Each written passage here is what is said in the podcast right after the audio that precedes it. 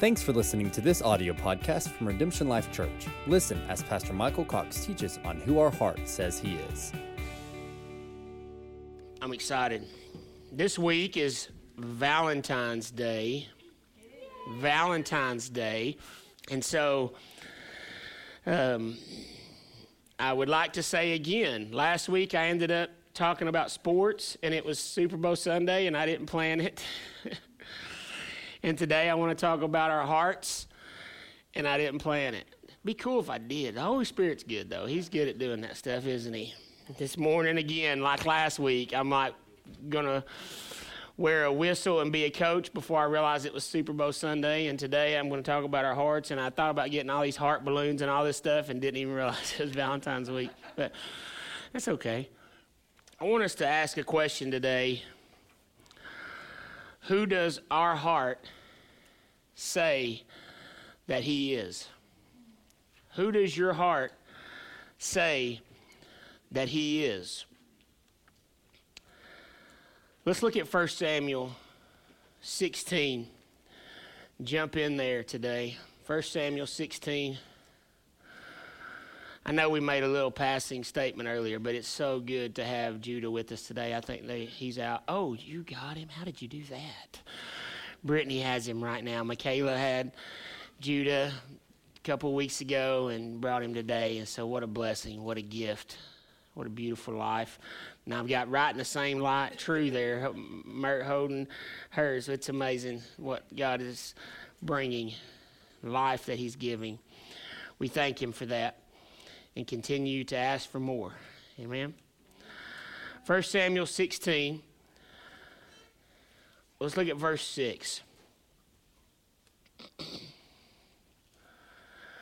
when they entered, he looked at Eliab and thought, Surely the Lord's anointed is before him.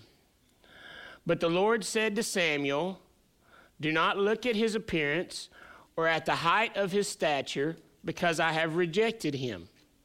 For God sees not as man sees, for man looks at the outward appearance, but the Lord looks at the heart. This is Samuel when he's going in to anoint one of Jesse's sons as king, and all the sons come before him, and Eliab comes through, comes through, and Samuel thinks, Surely the Lord's anointed is before him. But the Lord said to Samuel, Do not look at his appearance or at the height of his stature, because I have rejected him. For God sees not as man sees. For man looks at the outward appearance, but the Lord looks at the heart. Look at Acts 13, 21, starting in verse 21. Then they asked for a king, and God gave them Saul, the son of Kish, a man of the tribe of Benjamin for 40 years. After he had removed him, he raised up David to be their king, concerning whom he also testified and said, I have found David, the son of Jesse, a man after my heart, who will do all my will. From the descendants of this man, according to promise, God has brought to Israel a Savior, Jesus. So David had a heart after, he, he was a man after God's heart. He had rejected Eliab. I think an interesting note is in 1 Samuel, just to lay some foundation here as we get started. 1 Samuel 17, 28. I don't know if anybody's ever put this together before. It kind of just hit me this week. I've read these and used these different texts in sermons in the past, but I never really tied the two together in 1 Samuel 17 28. Now, Eliab, this is when David goes to the battle to bring crackers and cheese, right, to his brothers at the battle, and he's not even there to fight, okay? And he starts asking what in the world is going on. This man has been coming up here calling us out all these days, right? What, what's going to happen to whoever can fight this man? And so look at this. Now, Eliab, his oldest brother, heard when he spoke to the men, and Eliab's anger burned against David. And he said, Why have you come down, and with whom have you left those few sheep in the wilderness? Notice who that is. That's Eliab. Eliab, Eliab, sorry. That's Eliab. The one that Samuel was sure it was, but his heart wasn't right. And so look what Eliab turns around to do.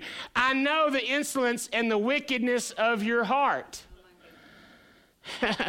For you have come down in order to see the battle. So Eliab is the one that was rejected because of the condition of his heart, and then he has the audacity to try to judge the condition of the man whose heart was a heart after God's.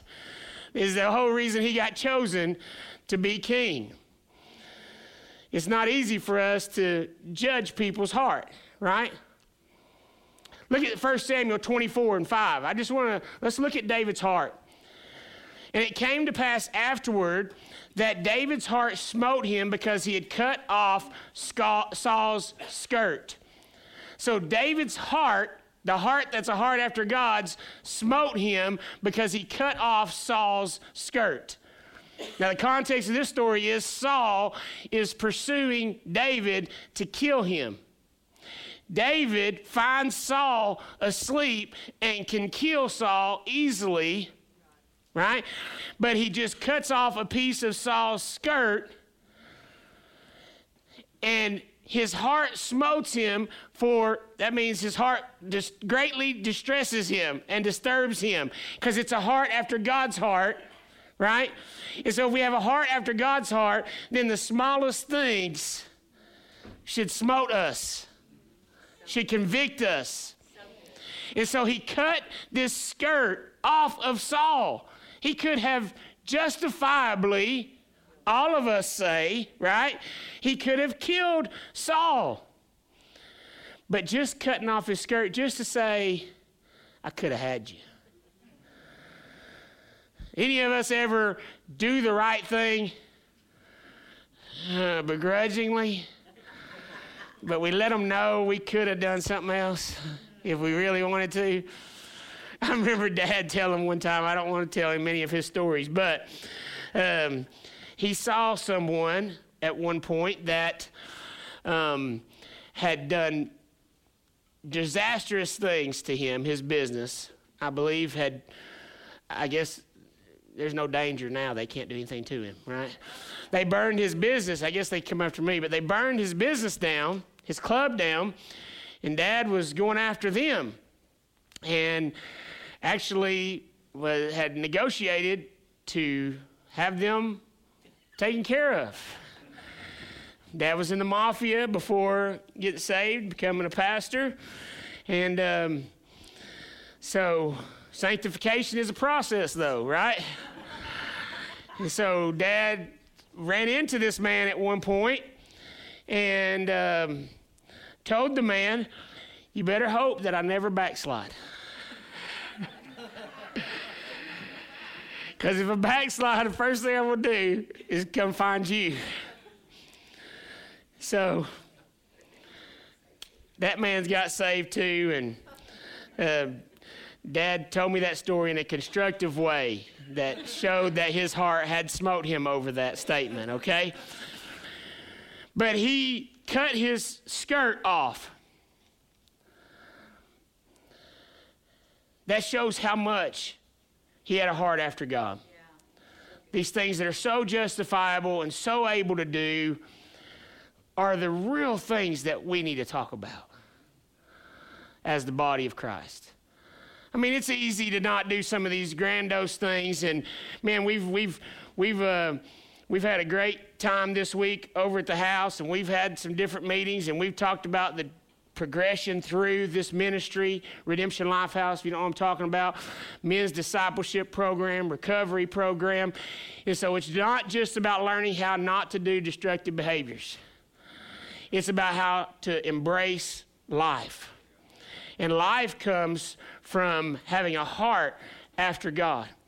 Because that leads us to all the promises that he has for us. And so it's one thing to come out of sin and these big, you know, sins, but we need to fine tune the body to where we're really displaying who he is.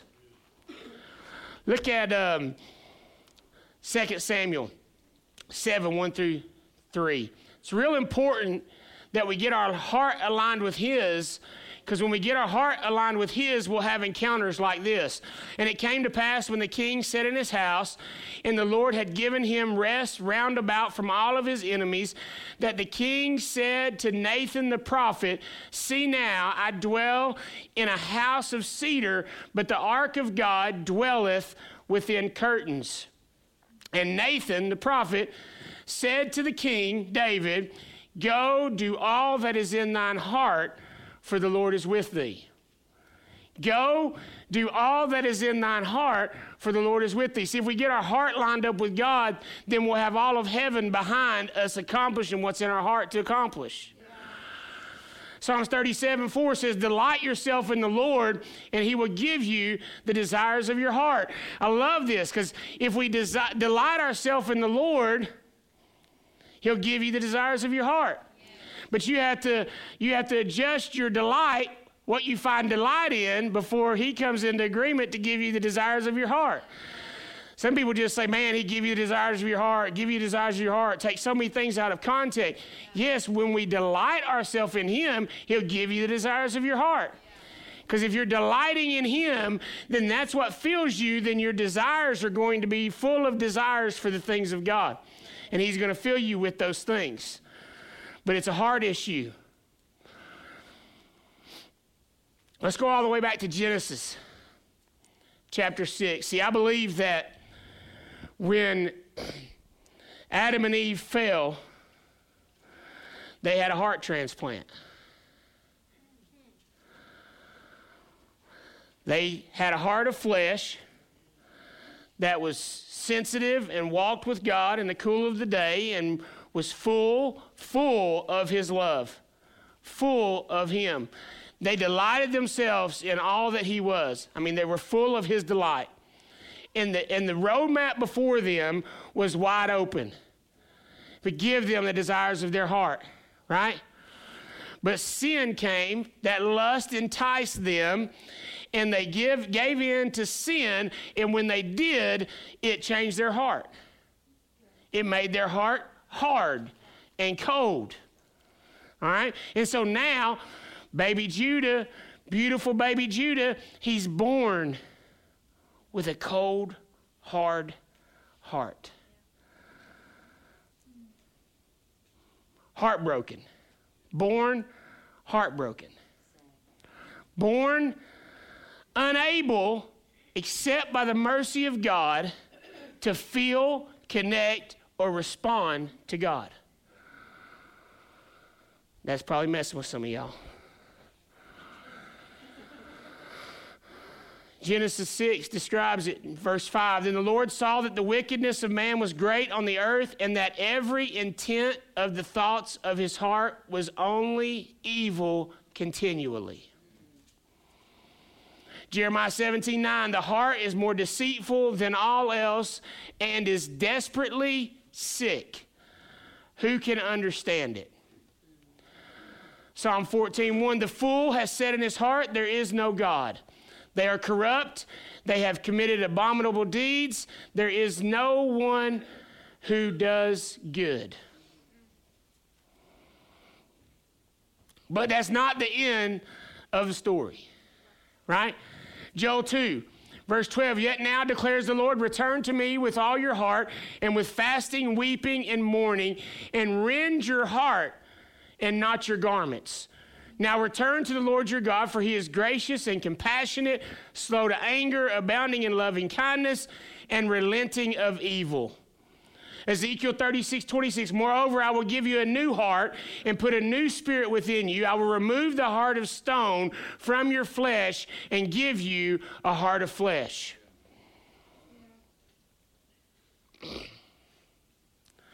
He is willing to give us a heart of flesh.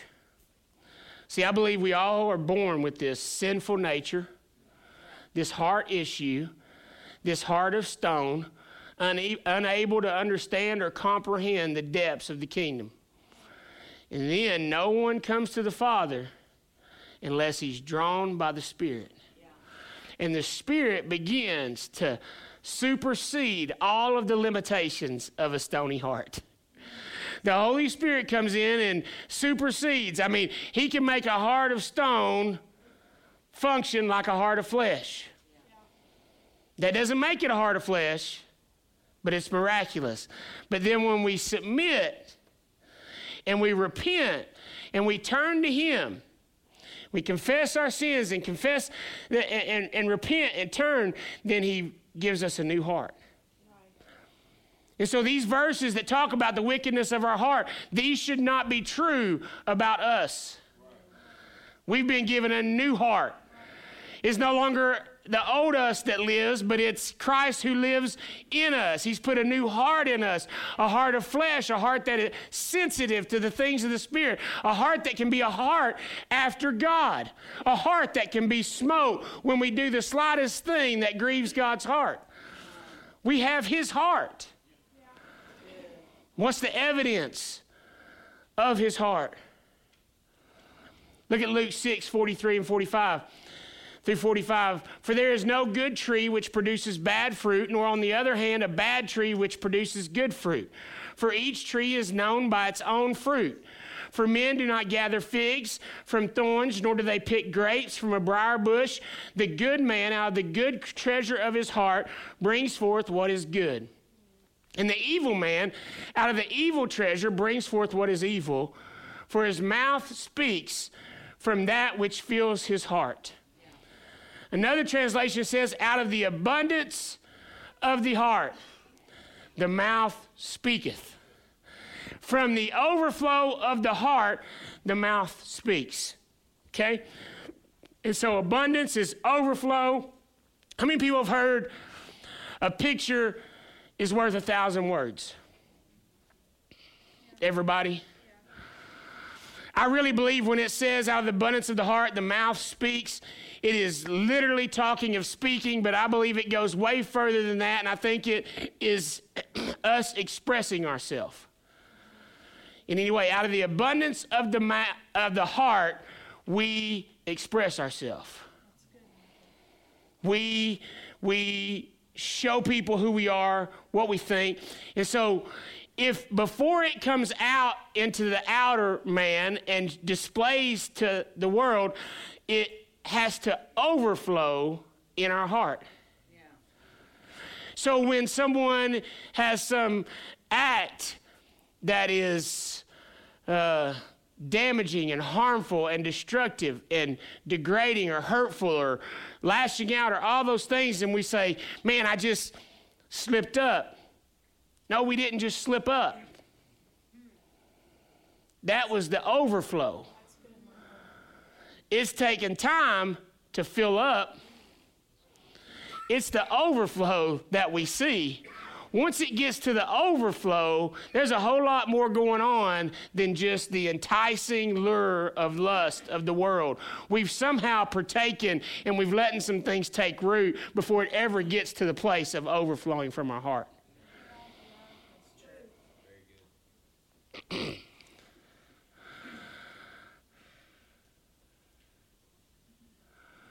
I heard someone ask a question this week in, in, a, in a counseling meeting.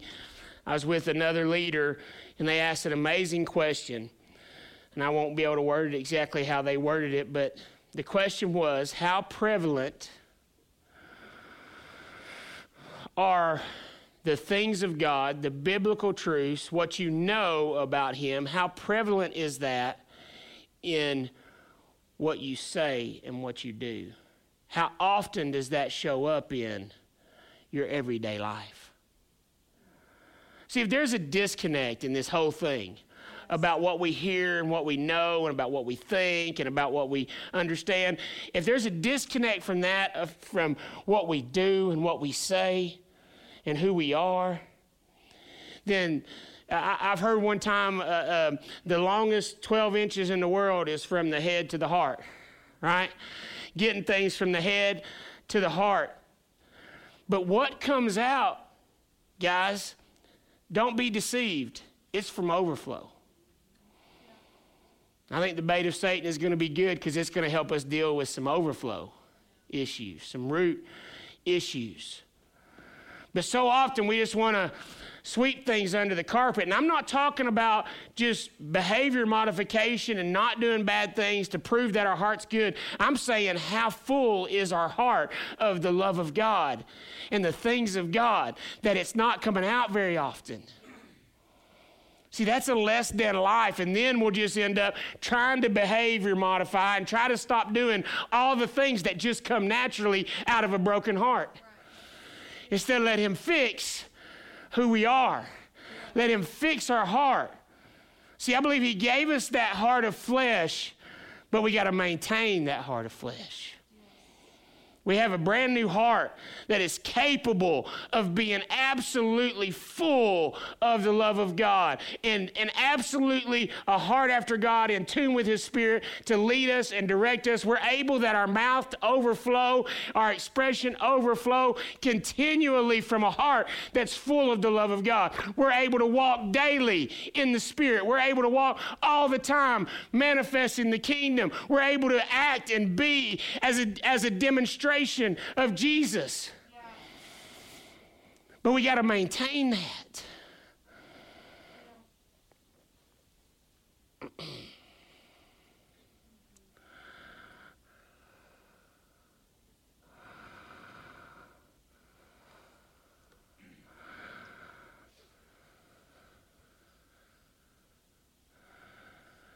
You know, I was thinking. Um,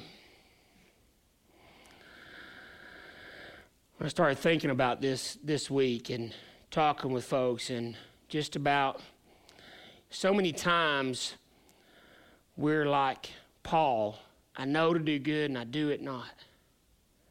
And the things I don't want to do, I do. And the things I want to do, I don't. And we get so frustrated, so frustrated about what we're doing and trying to fix what we're doing when we need to go to the root of where that overflow is coming from. So we've got this brand new heart. It's beautiful, it's clean, it's a miracle. Isn't it a miracle? Aren't you thankful for the miracle of being able to sense and respond to the love of God? Isn't that amazing? No matter where we were, when we had no thought of him, when we were his foe, when we didn't have any regard for him, we didn't want anything to do with him, yet he died for us and he sent his Holy Spirit to draw us to him and he broke through all of our resistance and all of our stony heart and somehow he came in and just had us turn to him. We didn't do it on our own. We didn't get some bright idea one day that the path we were on was a bad path and we needed to go find him. We didn't do any of that stuff. Except for him breaking through and breaking in, you'd still be on the course to death you were on.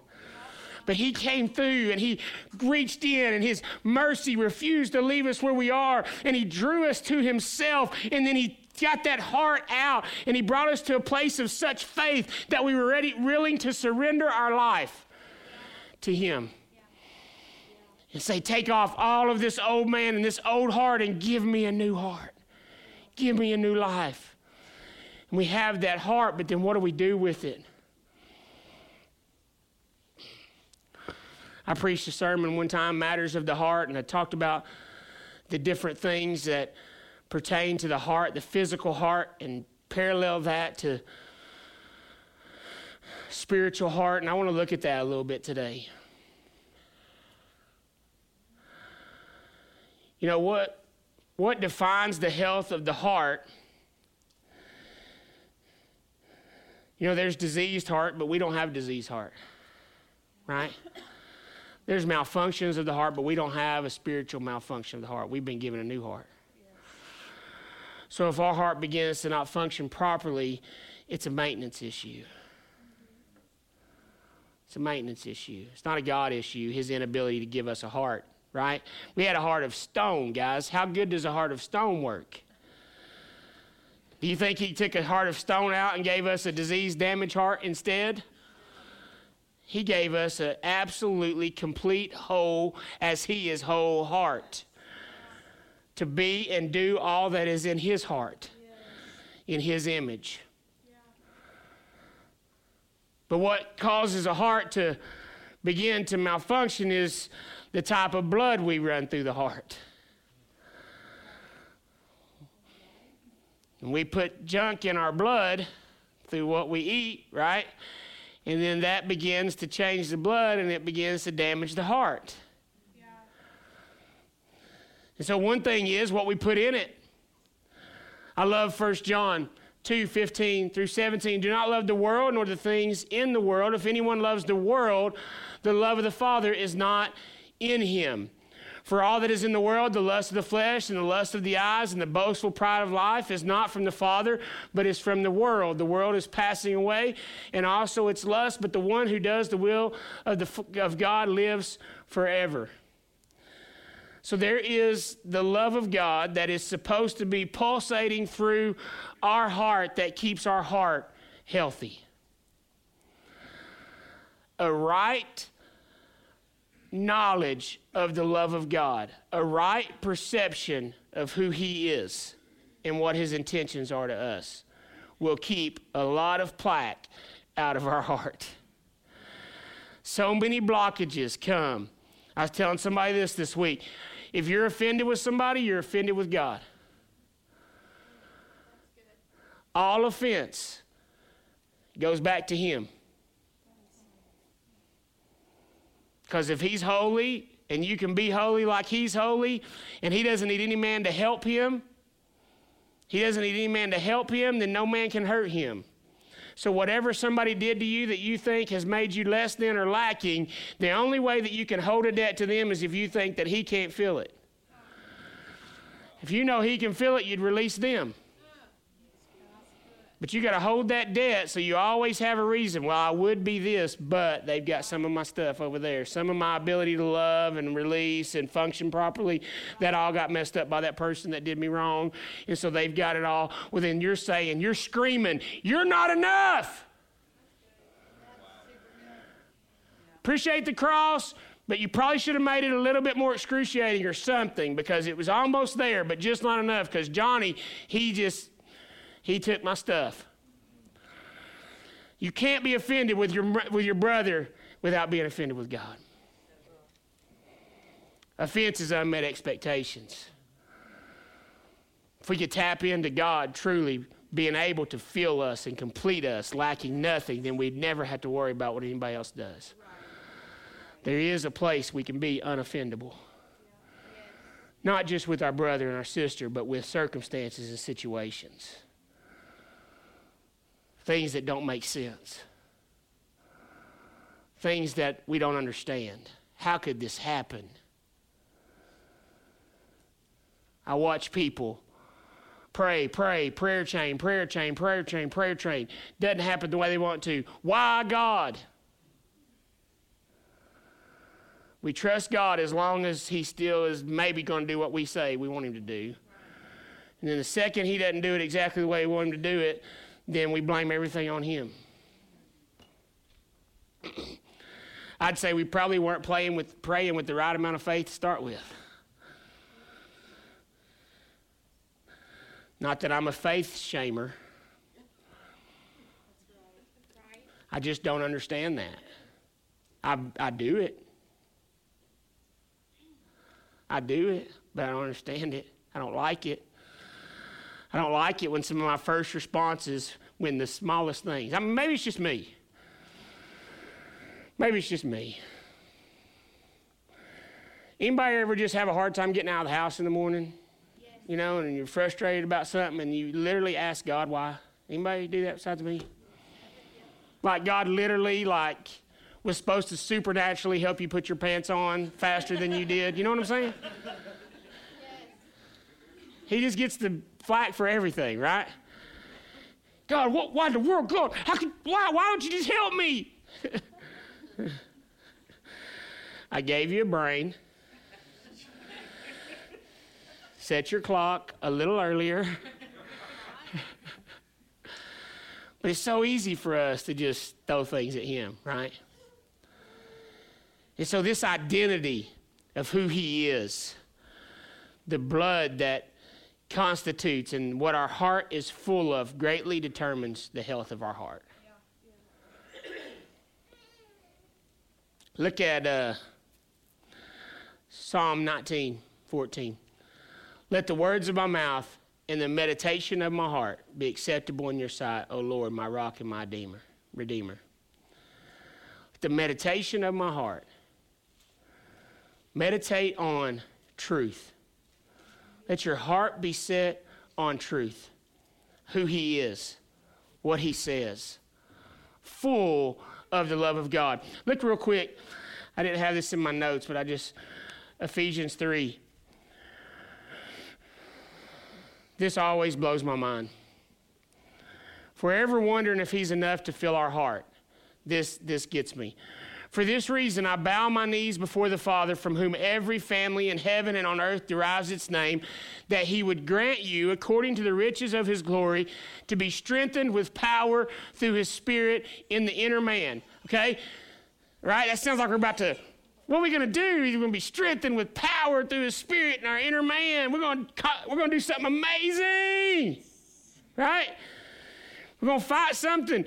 But here's why we need all that power and all that strength and all that stuff that you, being rooted and grounded in love, may be able to comprehend. I pray we're going to we're going to just bring all the power of heaven just to give you enough strength to comprehend. With all the saints, what is the breadth, the length, the height, and the depth? And to know the love of Christ, which surpasses knowledge, that you may be filled up to all fullness of God.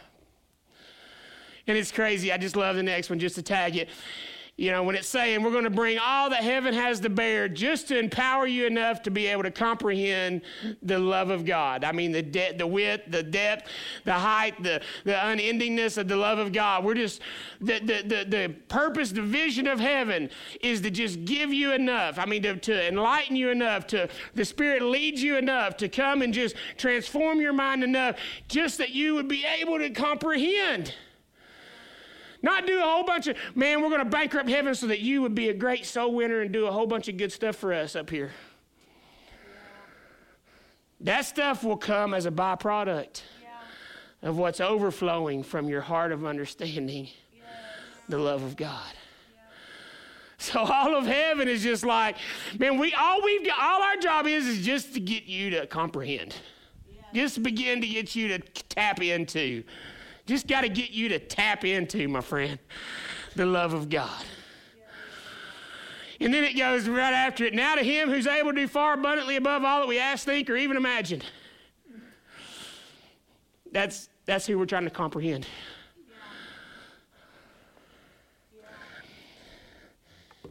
And yet somehow we have some unwholesomeness and unwholeness in our heart you know, Ephesians uh, 4.29, I believe, let no unwholesome word proceed out of your mouth, but only words that will bring edification and grace to those who hear. You know, so many times we've got, we, we've so defined what unwholesome words are. Don't let this list of four letter words come out of your mouth. I don't know anybody else in here seen somebody get absolutely destroyed by somebody else that didn't use any of these words.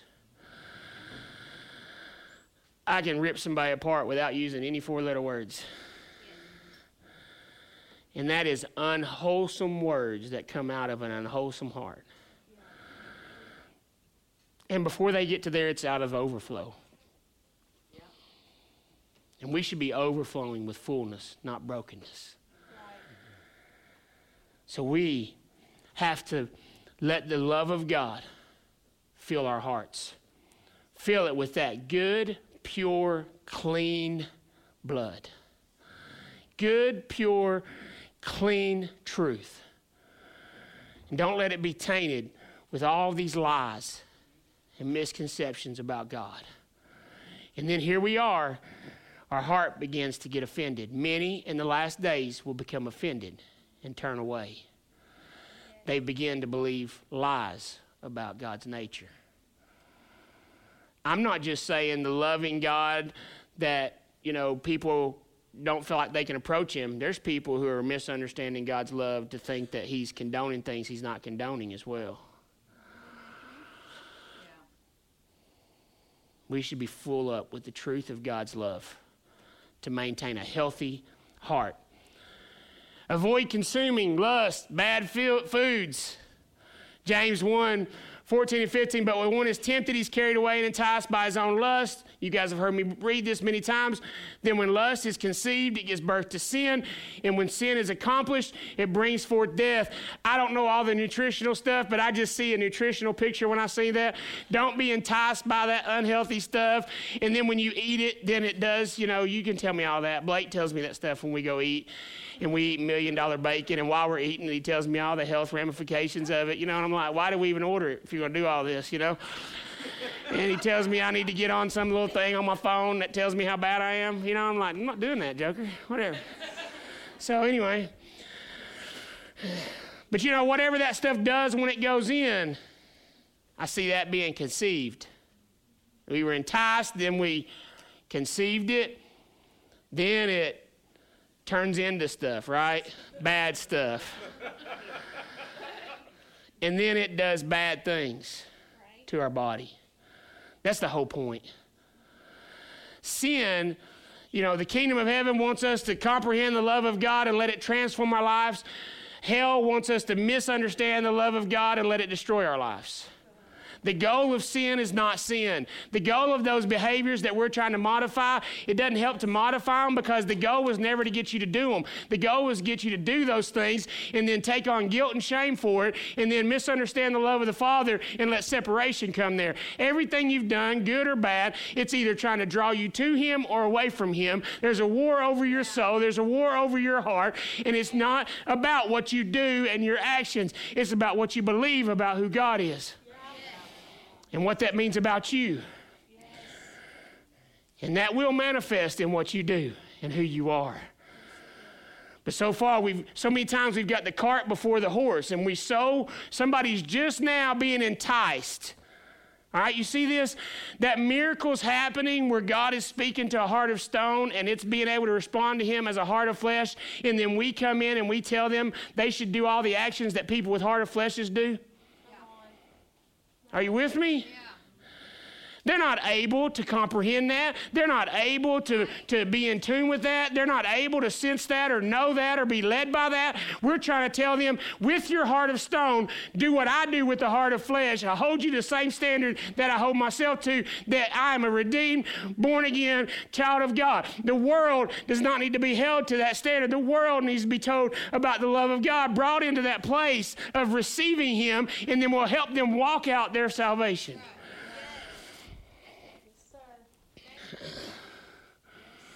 It's a miracle that they have any drawing at all. John, a few years ago, we were dealing with a situation and she just had some revelation. I know it's not super deep, but it was for us at the moment. You can't be mad at people who are blind. You're so frustrated sometimes because people don't see everything the way we see it. They're blind. They don't even claim to have proper vision. And yet we try to hold them to that standard. And you know what? They're never going to come to that place if we're bombarding them just at the enticing phase. You see that? If we're enticed by lust, we're enticed by love. See, God does the same thing. He entices us and calls us away. Come into the, come into the garden with me entices us with love, and He wants to conceive something in us that produces love. As soon as they start getting enticed, we're like, oh, did you cry in that service? Well, then I better never see you do anything wrong again. You know what I mean? It's funny, but it's true. Seriously. Where's the grace of God that helps people grow in knowing Him and loving Him? So they're enticed. Another thing you got to do, you don't just eat right, you got to exercise. What does exercise do to the heart? Makes it strong. How? Makes it work a lot. So you get the right blood in there, and then you make it pump a lot. And the way you do that is when you start exercising, it's got to go other places and it's got to circulate and it's got to come in and it's got to go out. So, the way we exercise our heart is that we're full of the love of God, and then we begin to distribute that and distribute that. And every time we distribute that, we exercise. We make that heart pump. We made it feel more. We made it give more. We made it feel more. We made it give more. We have to exercise our heart. Some people just want to sit around and they say, Man, I'm full of the love of God. I know who He is, but we don't ever do anything to any, for anybody else. And so we don't exercise at all. We just sit there. And I would say you can't truly know His heart if it doesn't drive you to love people. I was thinking about this. If you think you got heart issues, they give you an EKG. You know what that is? Well, an EKG is normally coupled with a stress test. So you put all these monitors on you to see what your heart does when you begin to put it under pressure. So when you get under pressure, who does your heart say that he is? What does that overflow say when there's a little pressure? That's the only way they can really tell if the heart's good or not, is to put it under a little pressure. So when your heart's put under a little pressure, what comes out? When you're squeezed, what comes out? When you're pressed, when there's a little stress, when there's an unanswered prayer, when there's something that didn't go the way that I thought it was supposed to go, are you still full of the love of God? Does everyone still see that? Or does that expose some lacking and some deficiency and some brokenness in our heart? That needs to be fixed. And God is so merciful to us. I don't believe He sends it. I don't believe He causes it. I don't believe that He would take He would heal stuff that He wanted you to have. But I believe He will allow you to face things that will expose the brokenness of your heart because He's committed to your heart being whole and you're not staying in that place of brokenness. Because he understands it no matter how good all your circumstances are if you've got a broken heart you're living less than your intended purpose. You don't know you're missing out but he knows you're missing out so he'll let you face some light momentary trial so that he can reveal in you the glory you didn't know you were missing.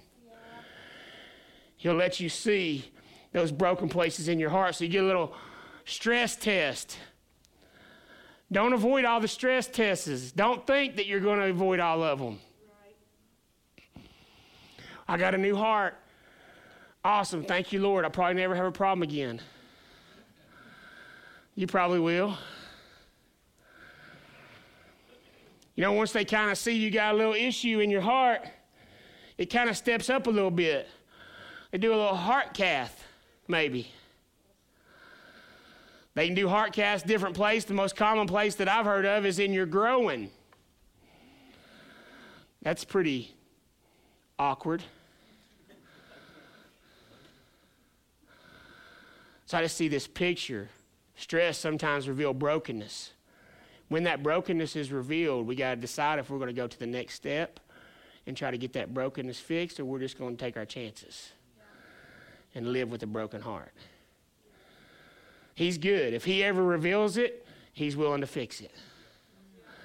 If He lets you go through stress, it's going to reveal brokenness, then He's ready to fix it.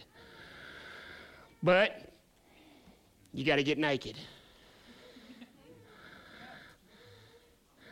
You got to reveal some things you don't normally reveal. You got to let people see some things you don't normally let people see. And you got to hold still. Sometimes when we reveal our broken heart, the biggest thing we want to do is run faster and harder. When what we need to do is get naked and get still before Him. Truth is unhiddenness. John 4, when Jesus is talking to the woman of well, he, at the well, he says, There's a day coming that people will worship me in spirit and unhiddenness. Your worst shape you'll determine who He is and who you are in a place of complete unhiddenness, vulnerability before Him. Yeah.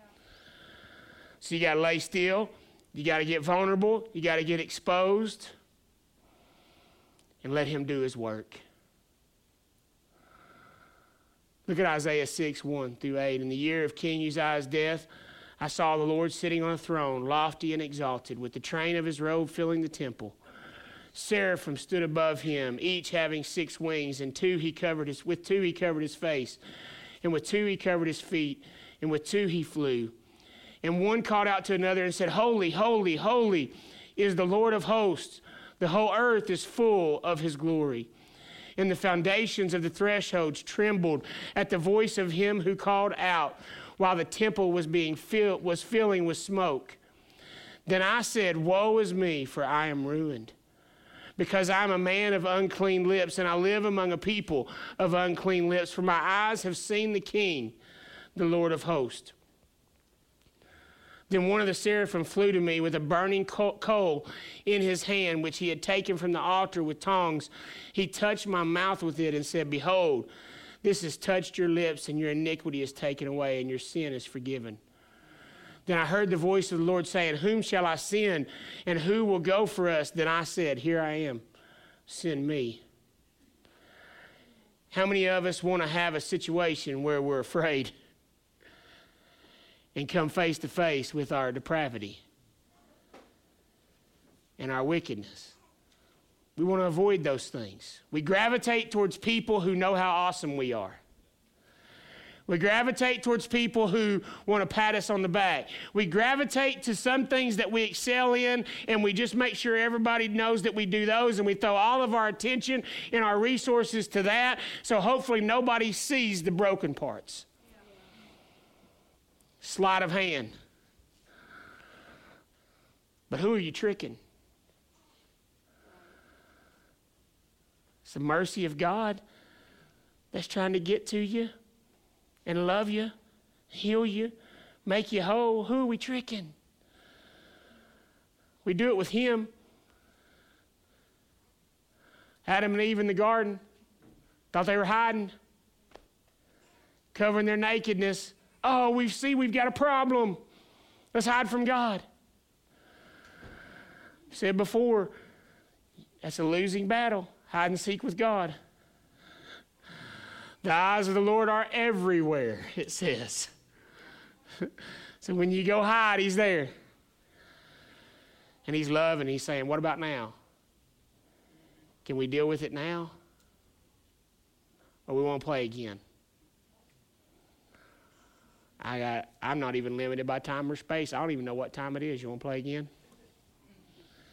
You got other things to do. You've got appointed times to live and die. Your time on earth is numbered. I'm not limited. We're going to spend eternity together, but I'd love for you to taste some things on that earth that I've prepared for you. I'd love for you to live days without dread and regret. I'd love for you to live without guilt and shame. I'd love for you just to taste the fullness. I mean, all of heaven, we're all working in coordinates right now so that you could begin to comprehend the height and the depth and the love that I'm trying to show you, but you can never comprehend it with that broken heart. Will you just let me fix it? Can we just deal with it? Can we just deal with it? Will you just lay still for a minute? Will you just be vulnerable for a minute?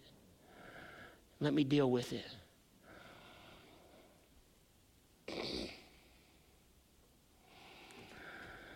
A friend of ours wrote a song. I don't even, I don't have the lyrics in front of me, but it just, it's called Wrecked, and he wrote it in a time of revival. And I remember at this place of revival, literally embodying the, the lyrics to this song, which is, If you come any closer. Don't know if I can stand it. I wanted more of you. Well, how's that go? Now I've got it, but I don't know if I can stand it. Yeah. Yeah. I, I, I don't have to have them, but if you come any closer, I don't know what will happen. Don't know if I can handle the weight of your presence.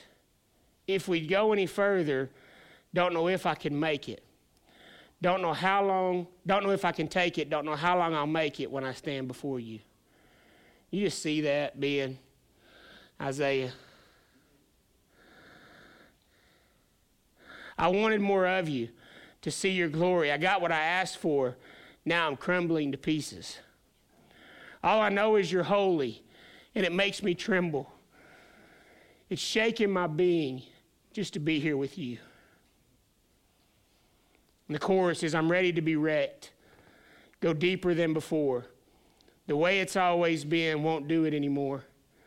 I'm ready to let go, see all my kingdoms fall, might lose all my control. Your glory's worth it all. The bridge is come in and take over. Come in and take over. Come in and take over. I surrender all my life.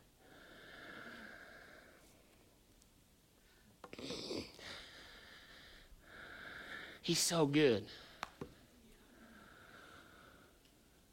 He's so passionate about your wholeness.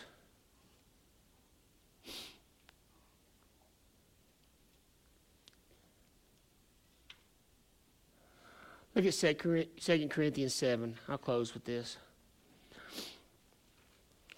Verse 8.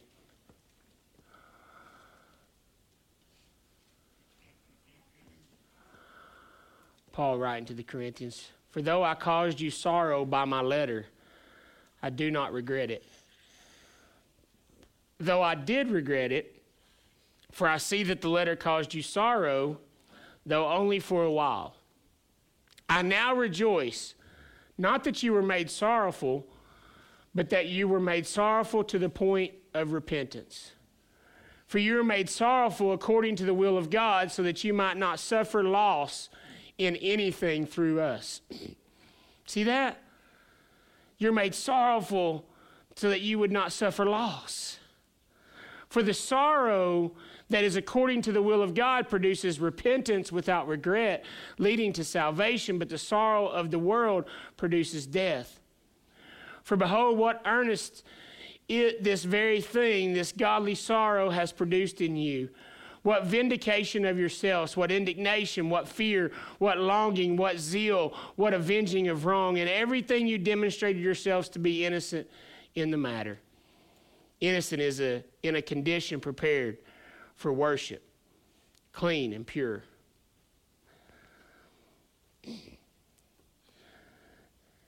There's some things that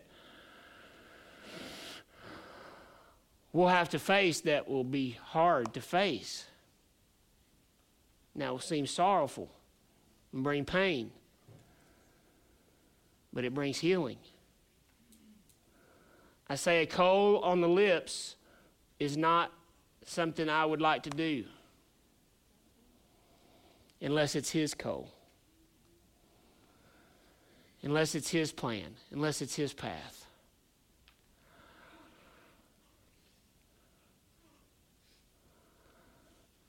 Who does your heart say that He is? What comes out of the overflow of your life? And are you willing? Are you willing to let Him deal with that.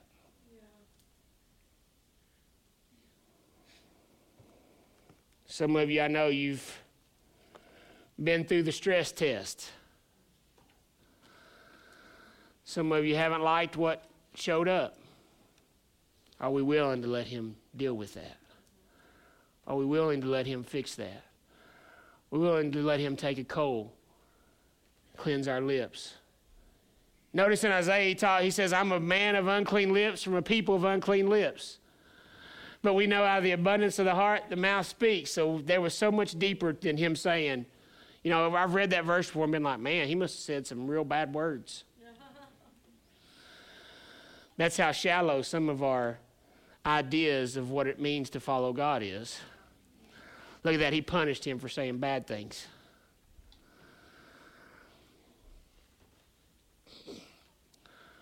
But there was an overflow of the heart. And that coal came in and made things right. I see it as cauterizing it. If what was coming out of the mouth was an overflow of what was coming out of the heart, coal just was like, let's just cauterize that spewing unwholesomeness, wickedness. Let's stop that, heal that, make that whole. Will you stand with me this morning? Prayer team, will you come?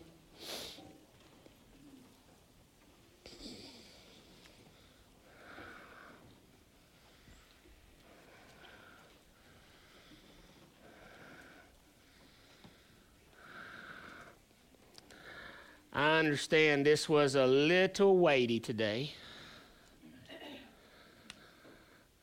I love to be inspirational and uplifting, exciting. But I don't know what's more exciting than being whole.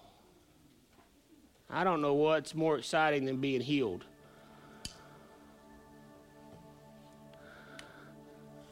Let me be vulnerable for just a minute. Uh, tell of two cities, tell of two stories this week. More than two, but I. I've had some situations this week where, out of the abundance of my heart, good fruit came out. I've had some situations this week where I saw some unwholeness come out and how I handled some conflicts, some situations. I've got some that I'm in the middle of that after today and after preparation for today, I'm on a new direction on how I'm going to handle those. But I'm not just trying to modify my behavior, I'm trying to let the love of God permeate my life and just begin to take inventory inventory of what is coming out of the abundance of my heart.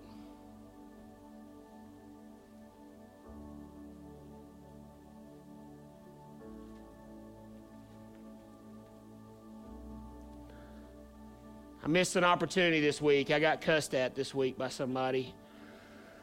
My wife got cussed at, which is worse than me being cussed at and yelled at slandered and attacked and I didn't do anything crazy or evil or bad, but I did not do what I could have done. I did not bring the kingdom in the situation to the degree that I have the power and authority to do because of brokenness in myself.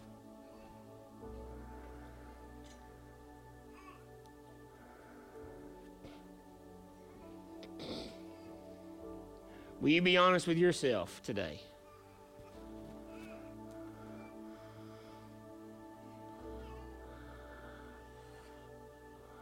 Will you be honest in your interactions and reflection on your interactions? I've learned a long time ago not to stay in a constant place of introspection. That makes you miserable but we need to visit there occasionally. And today's a day that I think has been ordained for us to visit there.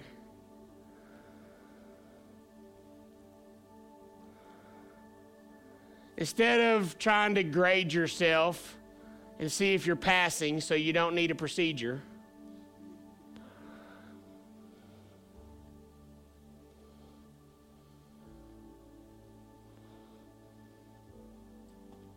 Why don't we ask the Holy Spirit to show us? Not just if we weren't perfect, or if we were okay, or did we sin, but was there more? Was there more available to me in that interaction? Would it have brought life to them and would it have brought life to me? I held my tongue. I didn't do this. I didn't do that. Let me tell you another one real quick. My neighbor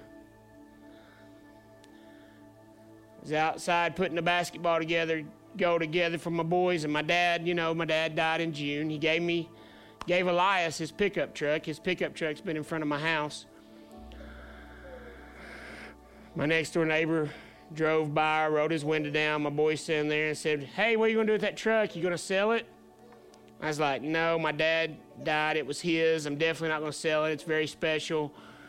I'm not sure what I'm going to do with it yet, just trying to determine that. He said, Well, is it going to sit there for another three months? I said, I'm not sure what I'm going to do with it. And a thousand things went through my mind to say. And he said, I hope not. And I just turned around and let him go.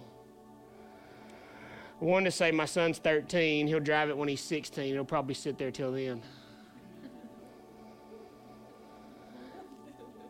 I didn't say anything, but what I'm going to say to him tomorrow is, Man, I'm really sorry that that truck has sat there for the last few months. I know that's probably hindered you coming in and out, mail, and just been in obscurity. If you'll give me this week, I'll get that moved as soon as I can. Not to pat me on the back, I haven't done it yet. But how often do we just respond like everybody else responds? This is a Christian man. Huh?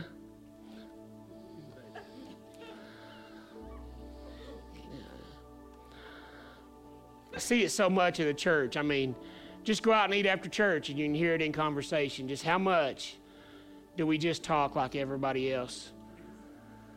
How much are we just as vindictive as everybody else? And I'm not out for behavior modification today. I'm not out for you to go out here and make sure you treat people well. This isn't a treat people well sermon. Yeah. Yeah. This is a be free and be whole sermon. Because that's who you are. You don't have to modify your behavior. You are made in His image. You are one that people should look into your eyes and see the fire of the kingdom. I mean, just burning. You should call out everything good in them just by being in your presence. You don't have to fabricate that or make that or fake that or try to be that. That's who you are. Everything else is a lie. Everything else is coming from a place of brokenness and it's hindering your life.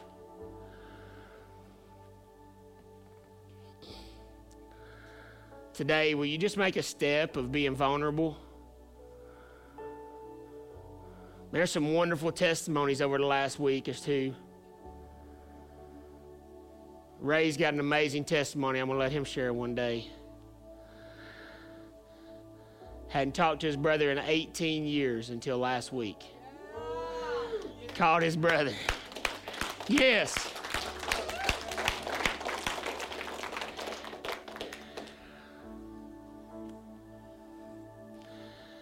Because his heart is getting whole,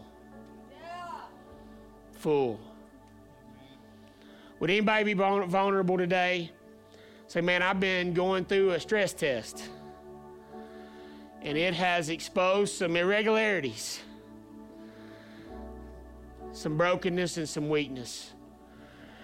And I'm not coming up as a victim. I am no victim.